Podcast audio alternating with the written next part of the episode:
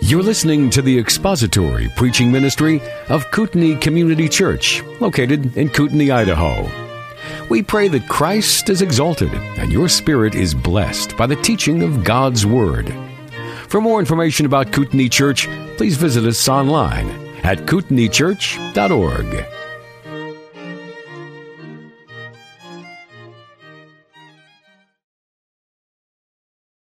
We read together verses 1 through 6 of John 14. Do not let your heart be troubled. Believe in God. Believe also in me. In my Father's house are many dwelling places. If it were not so, I would have told you. For I go to prepare a place for you. If I go and prepare a place for you, I will come again and receive you to myself, that where I am, there you may be also. And you know the way where I am going. Thomas said to him, Lord, we do not know where you are going. How do we know the way? Jesus said to him, I am the way and the truth and the life. No one comes to the Father but through me. Let's pray together. Our gracious God, we come to your word now and we pray that you would bless our time in your word, the preaching of your word, our hearing and understanding of your word. We thank you for such a clear revelation of a clear Savior. We thank you that we are in Christ and it is our desire that we might know him more and that we might be, by your grace, faithful to the truth as you have revealed it in Scripture. Bless this time and send your Spirit to be our guide, our comforter, and our instructor today, we ask. In Christ's name. Amen. Uh, it is much easier to choose when you have uh, fewer options, only two options, say, instead of ten options. It's much easier to make a choice when you have two very distinct and very different things to choose from, as opposed to a multitude of things, all of which are very similar. Let me give you an example. Men, say your wife comes up to you and she says to you, what color do you want to paint the bedroom? Now you say and think to yourself, what? I didn't need the, no, the bedroom needed to be painted, right? When I'm in the bedroom, all the times that I'm in the bedroom, the lights are off, my eyes are closed, it's all some shade of black, but if the hen wants to paint the nest, you let her paint the nest, whatever, okay. And then she lays out in front of you, say, eight color cards. And which color would you like to paint the bedroom? And to that you say, are these different colors? Because these all look identical to me. Is there, are there eight different colors or is there one different color? One color? But if she walks up to you and she says, what color would you like to paint the bedroom? And she gives you two options, two colors. And you say, now honey, which, what is this? Well, that's peach, mocha, chamomile, shaquille, latte, frappuccino, voila. It's a very interesting color, hon. And this one, what is this? Well, that's metallic gold, like a 49er helmet. Okay? Easier choice, isn't it? Much easier choice. You examine the both of them, having two very separate, very distinct, and very different options makes the choice easy. Satan has blinded people's minds to the truth, not by presenting a lie that we might compare the truth with a lie, but Satan has blinded people's minds to the truth by presenting a buffet of lies. A veritable buffet of false religions, false ideologies, false ways of thinking, and falsehoods. It's not enough for him to only have one. If it were just one error that we could compare with the truth, people would be able to discern the truth. But in the presence of so many options, many of which have a germ of truth, some of which sound like the truth, some of which are very close to the truth, but just erroneous enough to uh, Uh, to, to send somebody to hell in the presence of such a, a, a plethora of poisons, Satan has in effect blinded the minds of people and deceived people into thinking that the truth itself cannot even be known. And so it's not uncommon for people to say, with so many options, who's to say what is true? Or even to begin to doubt the reality that anything at all is true. That in the presence of so many options, People just simply are overwhelmed with the choices and they don't even want to go through the bother of trying to figure out what is true and what is false. And so they would just simply say, maybe the truth cannot even be known. That is a grand deception of our time. And that is a lie of our time. And in the midst of that fog and that uncertainty and that chaos and plethora of poisons stands the very clear words of Jesus, as relevant as they have ever been in John 14. I am the way, the truth, and the life. That excludes all other options, all other religious leaders, all other religious systems. It sets Christianity and Jesus Christ and the claims of Christ apart from every other system, every other philosophy, every other ideology, and every other option. And so we are faced to, we're forced to conclude that either Jesus Christ is telling the truth, that He is the way, the truth, and the life, or He is lying and there really is multiple ways, multiple truths, and multiple lives. So we are in John chapter 14 and I know that today as I, as I address, as we address this issue in this text, I'm not talking to an audience full of people who need to be convinced of the exclusive claims of Jesus Christ. By now, if you've been coming here for more than two or three weeks, if you didn't believe that Jesus Christ was the way, the truth, and the life, you would never tolerate this for more than a couple of weeks' time. Just enough to walk out and think that everybody else here is crazy. So I don't have to convince you that this is true doctrine. You believe this, you embrace this, and you know this. And I'm not speaking to a bunch of universalists. I'm not speaking to a bunch of agnostics or postmodern mystics or crazy people. Who chuckled? That wasn't right. Somebody chuckled. I'm not talking to a bunch of people who need to be convinced of this truth. So here's how we're going to handle this verse today. I'm not going to try and argue that there is only one way. You believe this, you've embraced this. I want to handle this truth in such a way as to see what Jesus is saying and then to see how this contradicts the spirit of our age and then we will draw some applications and implications from the text. So that's the closest thing to an outline that I have to offer you this morning. We're going to work our way through the text, see what Jesus says and what it means, and then compare it to the thinking of our age, and then we will kind of apply this truth that Jesus is the way, the truth, and the life. So we pick it up in verse 4, and the subject matter here is the same that it has been actually since the end of chapter 13, when Jesus says in verse 4, And you know the way where I am going, we understand that he is talking about going to a place, and we've been discussing this since chapter 13, verse 33, where he said to the disciples, I'm going away, in a little while I'm going away, and you can't follow me. Now this, of course, perplexed Peter. He was willing to go anywhere with Jesus, or so he thought, and so he professed that. And then Jesus said, no, I'm going away, you're not going to be able to follow me, uh, you will follow me later on, but right now you're not. I'm going to prepare a place for you. I'm going to the Father's house, I will come again, personally return for you, and I will draw, uh, bring you to myself, and there we will always be together, and there you will always be with me in the Father's house. So now he's still talking about where he was going and the way to get where he was going. And this raises Thomas's question in verse 5. Thomas said to him, Lord, we do not where you know where you are going, or so how, let me try that again. Thomas said to him, Lord, we do not know where you are going. How do we know the way? And Jesus said to him in verse 4, you know the way where I'm going. Thomas says to him, Lord, we don't know the way where you're going. Little argument here between Thomas and Jesus. Who's right? Does Thomas know where he's going and how to get there? Or does, does Thomas not know where he's going and how to get there? Thomas knew. Thomas knew the truth. He knew where Jesus was going. Jesus had been clear enough. But Thomas doesn't, he's not getting it. It's not connecting for him. Uh, I think that the, the answer to this little dilemma is to be found in the fact that Thomas really was a man who was distressed and very despondent. He had heard Jesus say, I'm going away, you can't come. I'm going to be gone for a while, I'm going to prepare a place. I'll come again and receive you. There is a traitor in your midst. He told them that back in chapter 13. So everything that Thomas has been told up to this point has, has created some despondency in Thomas. Some discouragement. He's fearful. He's, he's cowardly. His heart is troubled. He's in great spiritual angst. And so we might not judge Thomas just too quickly and think, well, he's kind of an idiot. He's really not thinking clearly here. I would have thought much more clearly in those circumstances. No, we wouldn't. We understand that in times of spiritual distress and anxiety, our tongues can get away with us, away with us, and we can say things and do things and doubt things that under better circumstances we would never think or say or doubt. Right? So Thomas understands the truth. How many times has Jesus told him, you must be born again? I am the bread of life. I am the way. I am the resurrection of life. I am the light of the world. You come to the Father through me. I will raise you up. I will give you eternal life. I am the way to the Father's house. Jesus had told him this over and over again, over again for three years. But at this point, Thomas is not putting two and two together, and so he is uncertain. And his question, at least at this time point, makes sense.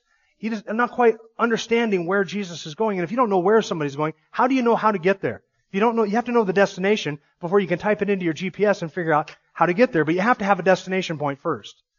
And this is what Thomas isn't getting. Even though, really, if he were to step back under better circumstances, calm down a bit, and, and sort of get out of his distressed state, he would realize. It would all make sense to him. He hasn't been told this. He understands this. Thomas, as one wag put it, is like a man who's searching for his keys when his keys are in his pocket. He really does know the truth, but he's not putting it all together. Have you ever done this? Where are my glasses? Kids, where are my glasses? I knew they were here somewhere. Who took my glasses? Dad, they're on your head. Oh yeah, that's right. That's the way Thomas is. He understands the truth. He really has heard this before. And now Jesus is saying, you know where I'm going, and you know the way where I'm going. Lord, we don't know where you're going, and we don't know the way where you are going. Well, this gives Jesus the opportunity to affirm for Thomas that he does indeed know the way because he himself is the way. And that brings us to verse 6. Verse 6 is familiar words. You've said them before. You've probably shared them before in presenting the gospel to somebody, especially in our postmodern world where we want to affirm to people that there is one way to heaven because there is one heaven and there is one God and there is one Savior and there is one mediator between God and man, the man Christ Jesus. Verse 6. I am the way, the truth, and the life. No one comes to the Father except through me. J.C. Ryle in his commentary on the Gospel of John says the fullness of these precious words can probably never be taken in by man. He that attempts to unfold them does little more than scratch the surface of rich soil. That's true. He that attempts to unfold them does little more than scratch the surface of rich soil, and yet scratch the surface of the rich soil and attempt to unfold them, we must. And so we're going to be inadequate even in trying to plumb the depths of this, and as I was as I was working my way through this, I thought, you know, I can envision three or four separate sermons just on this verse alone. And though I can envision it, you could probably envision it too. You would call it a nightmare. I would call it a delight. So we're going to do it in one sermon instead of three or four because it really is a profound and delightful text. I am the way, the truth, and the life. No one comes to the Father except through me. That is an exclusive statement. It is an intolerant and exclusive statement that Jesus is making. This is one of seven I am statements in John's Gospel. You remember I asked you to memorize the seven discourses and the seven miracles in John's Gospel? There are seven I am statements, and this is the sixth out of seven of them. I'll review them quickly for you. Each one of the I am statements is intended to recall to our mind that Jesus is taking the name of God upon himself. He is taking the, the name of God, I am, from Exodus chapter 3, and he's applying it to himself. So it, it is like John 8:58 where Jesus says, before Abraham was, I am. He's taking the divine name and he is saying, that is my name. I am the God who appeared to Moses in the burning bush. I am the God who delivered your people from Israel. I am the God who has revealed himself in Genesis through the book of Malachi. He is that God. He's taking the name of God to himself. But then when he adds a qualifier to it, he is taking the name of God to himself and he is filling it in with some attribute, some analogy that they could connect to that name of God. And he is again reminding them that as that God, he is this thing as well. So he says, for instance, in John chapter 6, I am the bread of life. And each one of these I am statements is connected to life in the context. John 6, I am the bread of life. John 8, 12, I am the light of the world. John 10, 7, I am the door of the sheep. Right? You come in to me to have life as the sheep. John 10, 11, I am the good shepherd. John 11, 25, I am the resurrection and the life. Those are the first five. This is the sixth. I am the way, the truth, and the life. And the seventh one is found in the next chapter in John 15, where he says, I am the true vine. There's something also very interesting in this, in this passage. Not only does Jesus, is this one of Jesus' I am statements, but he does something here in the text which is kind of unique. It would strike the ear of a Greek reader differently than it would strike the ear of an English reader. I am the way, the truth, and the life. That doesn't strike us as odd to hear that. But there's something repeated there three times that would be very odd to those who had originally heard it and that is the repetition of the definite article the. And it's not just a feature of the English text to make it read well, it is a feature of the Greek text as well. I am the way. I am the truth. And I am the life.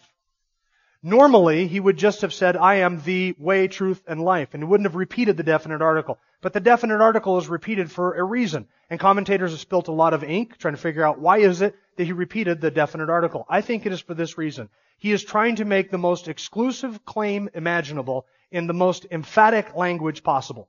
Trying to make the most exclusive claim imaginable that he is the way, the truth, the life in the most emphatic language possible. So it would strike them as odd to hear the repeated definite article, though it doesn't sound odd to us, it would have sounded odd to them. And the purpose is to emphasize that he is the and there is no other. In this statement, he is excluding all competitors he has no competitors because he has no peers. He is excluding all other options but himself when he says that there is one way, the way, and he is it. There is one truth, the truth, and he is it. And there is one life, the life, and he is it. Alright? The most exclusive claim possible in the most emphatic language possible. So let's take each one of these three. The way, the truth, and the life. We'll work our way through all three of these. First, he is the way. The way. A way is, the word way there was used to refer to something that connected two people or two destinations. So in this context, we would put it this way. He is the way to the Father's house that he has described in the previous two verses, or the previous few verses. He is the way to the Father's house. He is the way to heaven. He is the way to eternal life. He is the way to the place that is prepared for them. He is the way to forgiveness. He is the way to approach God. He is what connects earth to heaven and allows us to go from earth to heaven when we leave this life. He is the way to approach the Father in the Spirit. He is the way. He is the, he's the avenue. He's the road that we must take. And this type of exclusive language, this is not the first time that the idea of Jesus being the way has been brought up in the Gospel of John. You remember back, back in John chapter 10? When Jesus said in John 10 verse 7, Truly, truly I say to you, I am the door of the sheep. John 10 verse 9, I am the door. If anyone enters through me, he will be saved and will go in and out and find pasture. And even in the analogy that he uses in John chapter 10, do you remember it was the high walls of a sheepfold and there was one door. And Jesus is saying, I am that one door. And if you don't come in through that door, you are what? A robber or a thief. And you have come to kill, steal, and to destroy.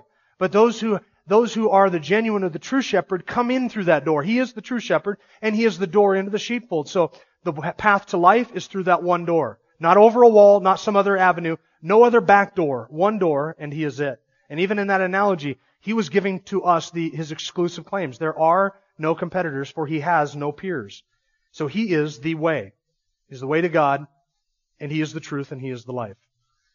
Uh, it is an exclusive claim that he's making, and he is intending to shut out all other teachings, all other teachers, all other religious philosophies, for he is the way. Christianity was known as the way in the early church. In fact, it was so much a, a, a feature of the early apostles' preaching, calling Jesus the way and Christianity the way to God, that they got the nickname the way. Acts chapter 9 verse 22, I think it is. And several times in the book of Acts you see Paul referencing how he persecuted the way. That was what they called Christians. They didn't call it Christianity, they called them the way. Why? Because Christians said, we have the way and we worship the way. The one who is the way, that's the one we worship. They were known as the way. I think there's a cult called the way, isn't there? Didn't somebody adopt that language at one point? A false teaching group? Just a little close to the truth, right? Another error close to the truth that Satan puts out there to deceive people. Well, Jesus is the way. One way, one God, one way to God, the man Christ Jesus. Second, he is the truth. Not a truth, not one possible truth among many, not one source of truth, not one particular revelation of truth, but he is the truth. In other words, there is one truth, and guess what? He is it.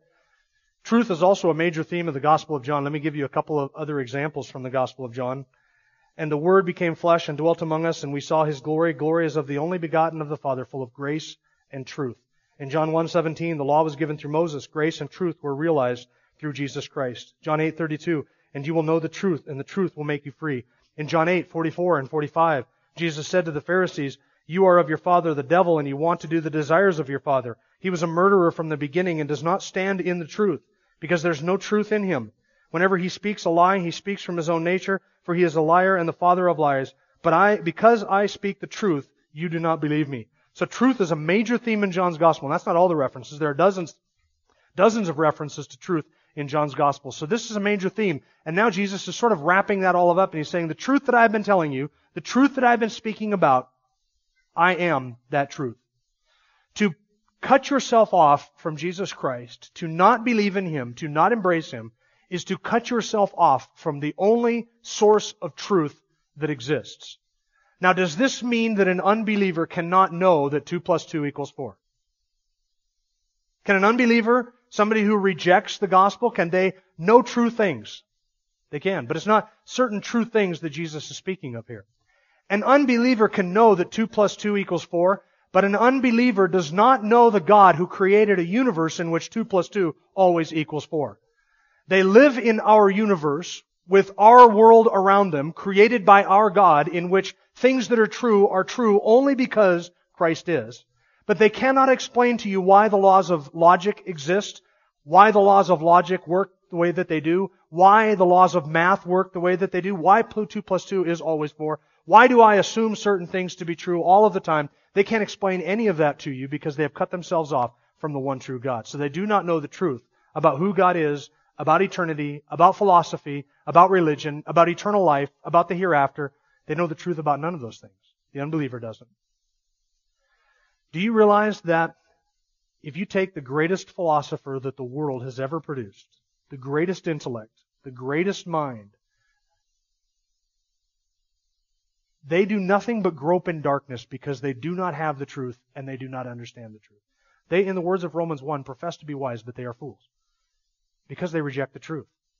But if you take the simplest believer who understands God's Word with the simplest of childlike faith, that person understands and knows more truth and more true things about the function and purpose of this universe and the meaning of life than Stephen Hawking ever dared to know.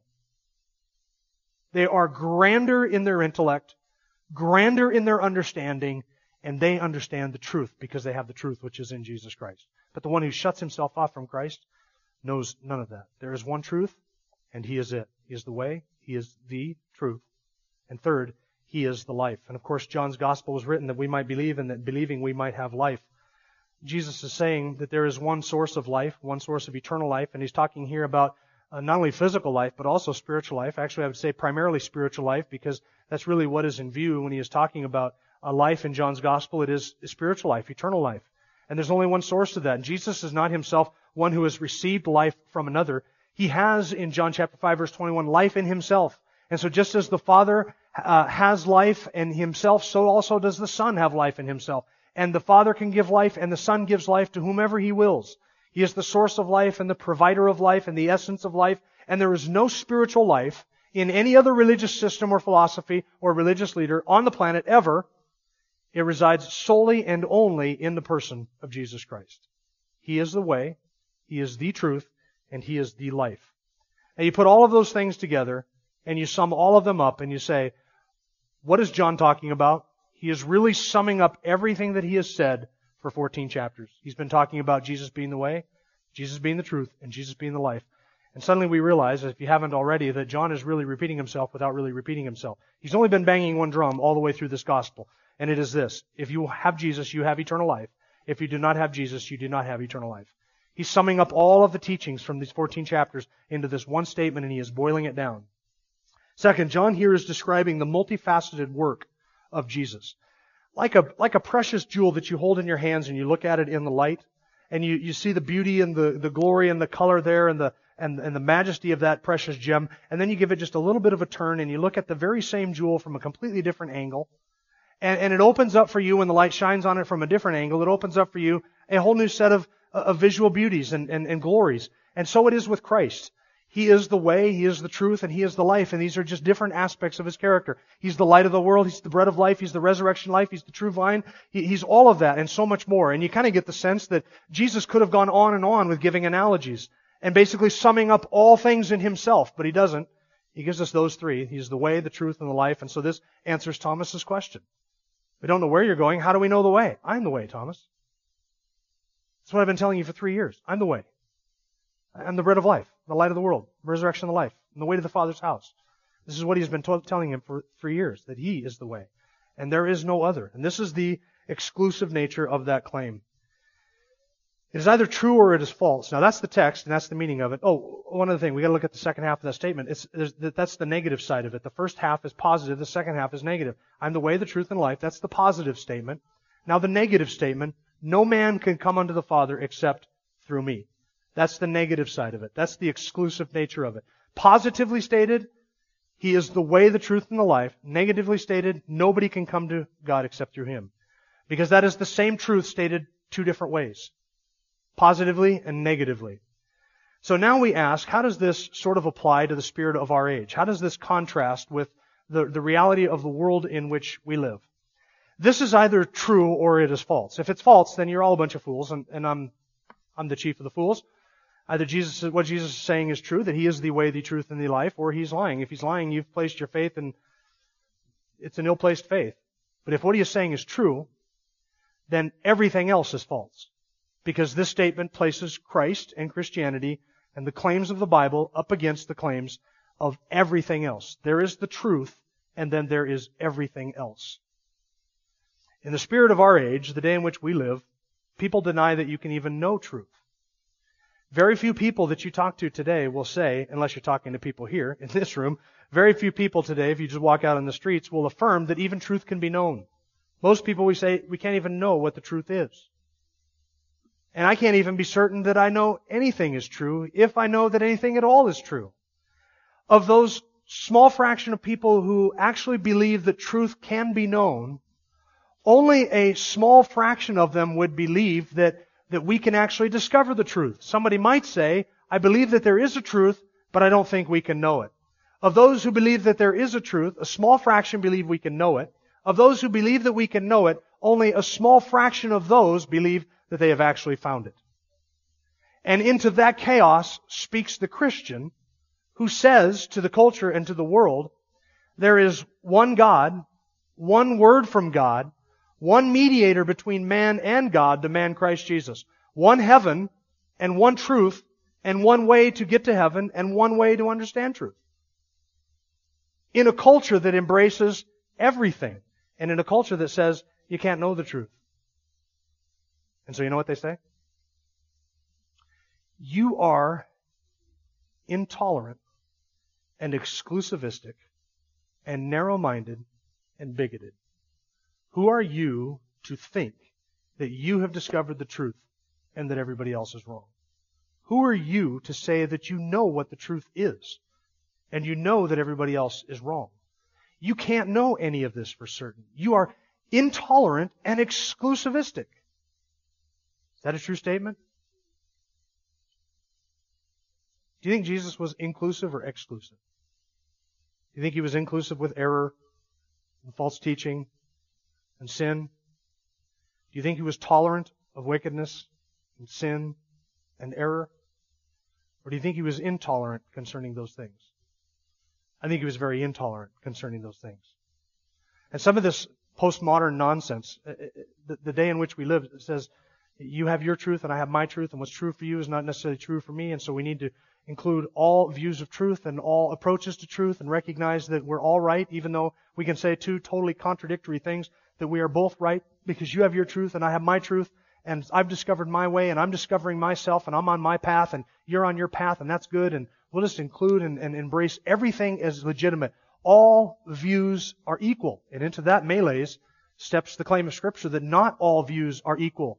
There's one truth, and there's one way, and there's one life, and it's to be found in Jesus Christ. And some of this postmodern nonsense has crept its way into the church, and I'll give you a couple examples of it. This claim by Jesus obviously stands contrary to the teaching of universalism. Universalism is the belief that everybody gets saved in the end. Rob Bell, in his book Love Wins, uh, emergent liberal, tried to make the case in his book that ultimately love trumps doctrine and love trumps truth and love trumps wrath and love trumps everything. In the end, love wins. So whether you're a Hindu or a Buddhist or a Muslim or an atheist or whatever it is, in the end, everybody goes to heaven because God's loving. And of course, if God is loving, He wouldn't send anybody to hell. And in the end, love wins. That's universalism. Now, universalism kind of gets a bad name, and so they've sort of retaken universalism, they've taken re- universalism and repackaged it, and now it's kind of uh, taught as something called an anonymous Christian view. Have you heard the anonymous Christian view? The anonymous Christian view is, yes, we believe that there's only one path to heaven and it's through Jesus, but that everybody eventually goes through that one path. That's different than universalism where there's all kinds of paths and everybody gets there in the end.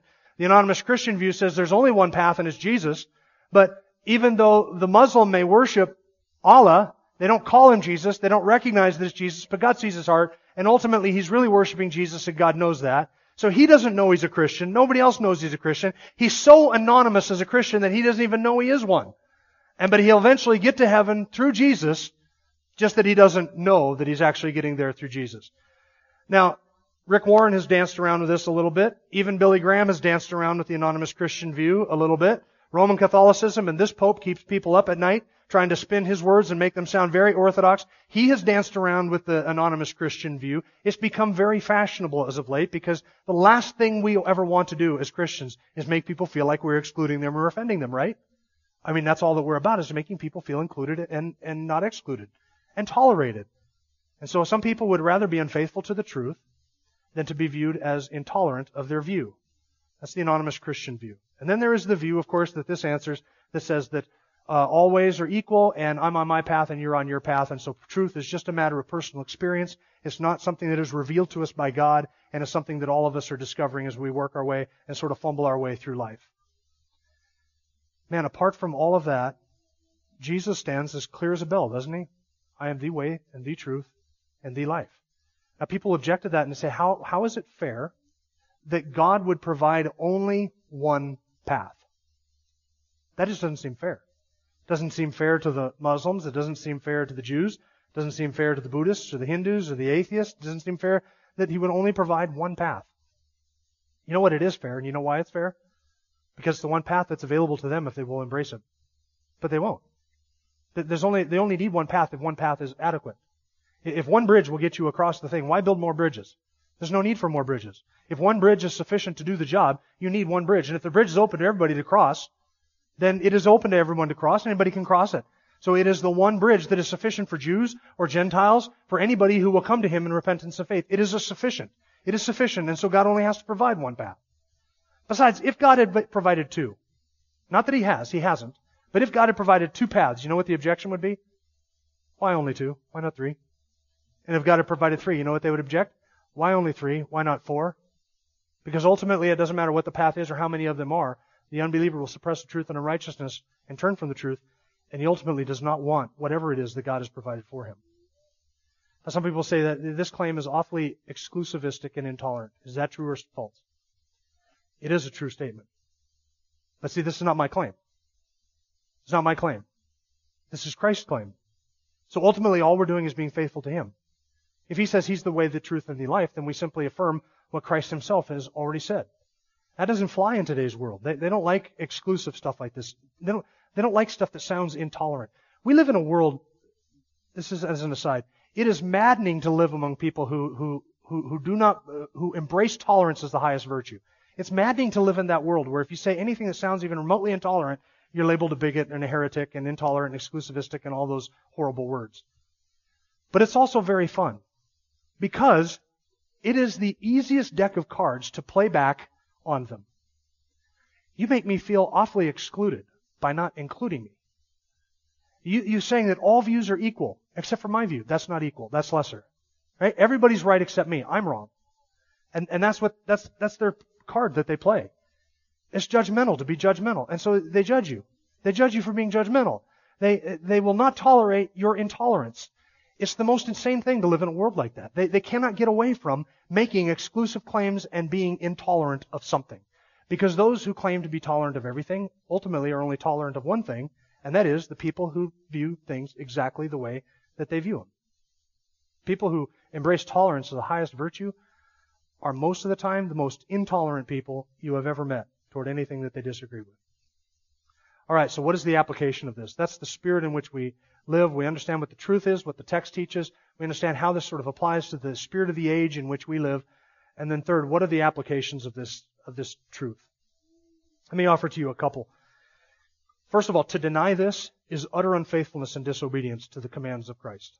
To deny this is utter unfaithfulness and disobedience. Further, to mask this truth to try and sugarcoat it, to try and make it palatable, to, to walk around it, to dance around it, to try and obscure it in any way in order to present the gospel to people in a non-offensive way is not the gospel at all.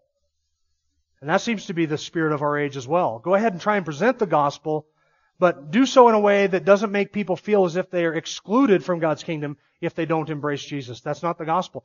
This is a necessary component of it. People must understand that there is only one way to forgiveness. There's only one way to have eternal life. And if you, if you don't present this truth, that you must flee to Christ and Christ alone, as part of the message, you have been unfaithful to the gospel itself. Also, to give assurance to anybody who has not embraced Christ, to give any kind of assurance, assurance to them that they may see eternal life, having turned from Christ, is to lead them down the primrose path to destruction and to rob God of His glory it is to lead them to a Christless eternity. We must never do anything to compromise or to obscure this truth. And that includes joining forces with people who would disagree with us, even though the cause may be great. You say we want to join forces with this group and that group because we have common cause in our fight against X. Fill in the blank, whatever it is abortion agenda, the homosexual agenda, the political agenda, whatever it is. We're going to join forces with these people. We don't agree on the gospel. They have a different Jesus, a different salvation, a works righteousness, a totally different faith, no view of truth, but we're going to join forces with them in order to accomplish this great truth. And in doing that, we obscure the reality and the truthfulness of this text. We can never, we can be co-belligerents with them. That means we stand against something, and they may stand against something with us. But we don't link arms and join forces as if we are going to accomplish something great, because in denying the gospel and obscuring the truth of this verse and the reality of this, we do more harm than we could ever do good. Because to obscure the gospel or to deny the gospel or to obscure this truth does more harm than any of the ills that we might fight against. We must never do anything to obscure or sacrifice this great truth that Jesus Christ is the only way. And we must proclaim that loudly. People will hate you. People will call you names. People will castigate you. They'll reject you. They will cast you out. They did this to the early Christians.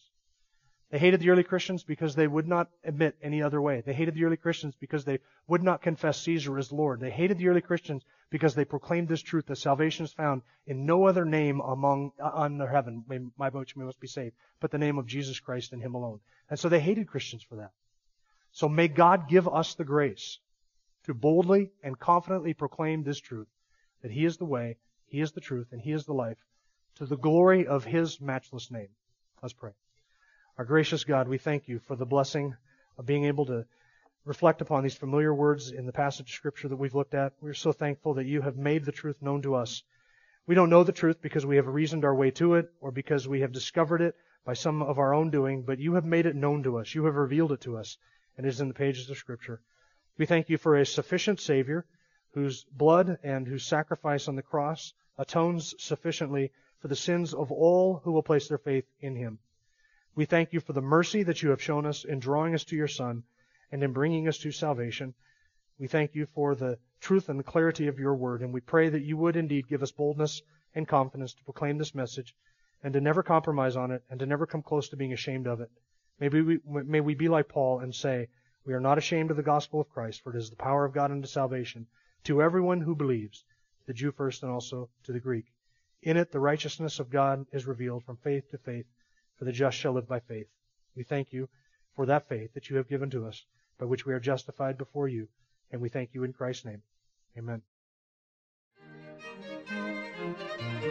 Thank you for listening to the latest podcast from Kootenai Church.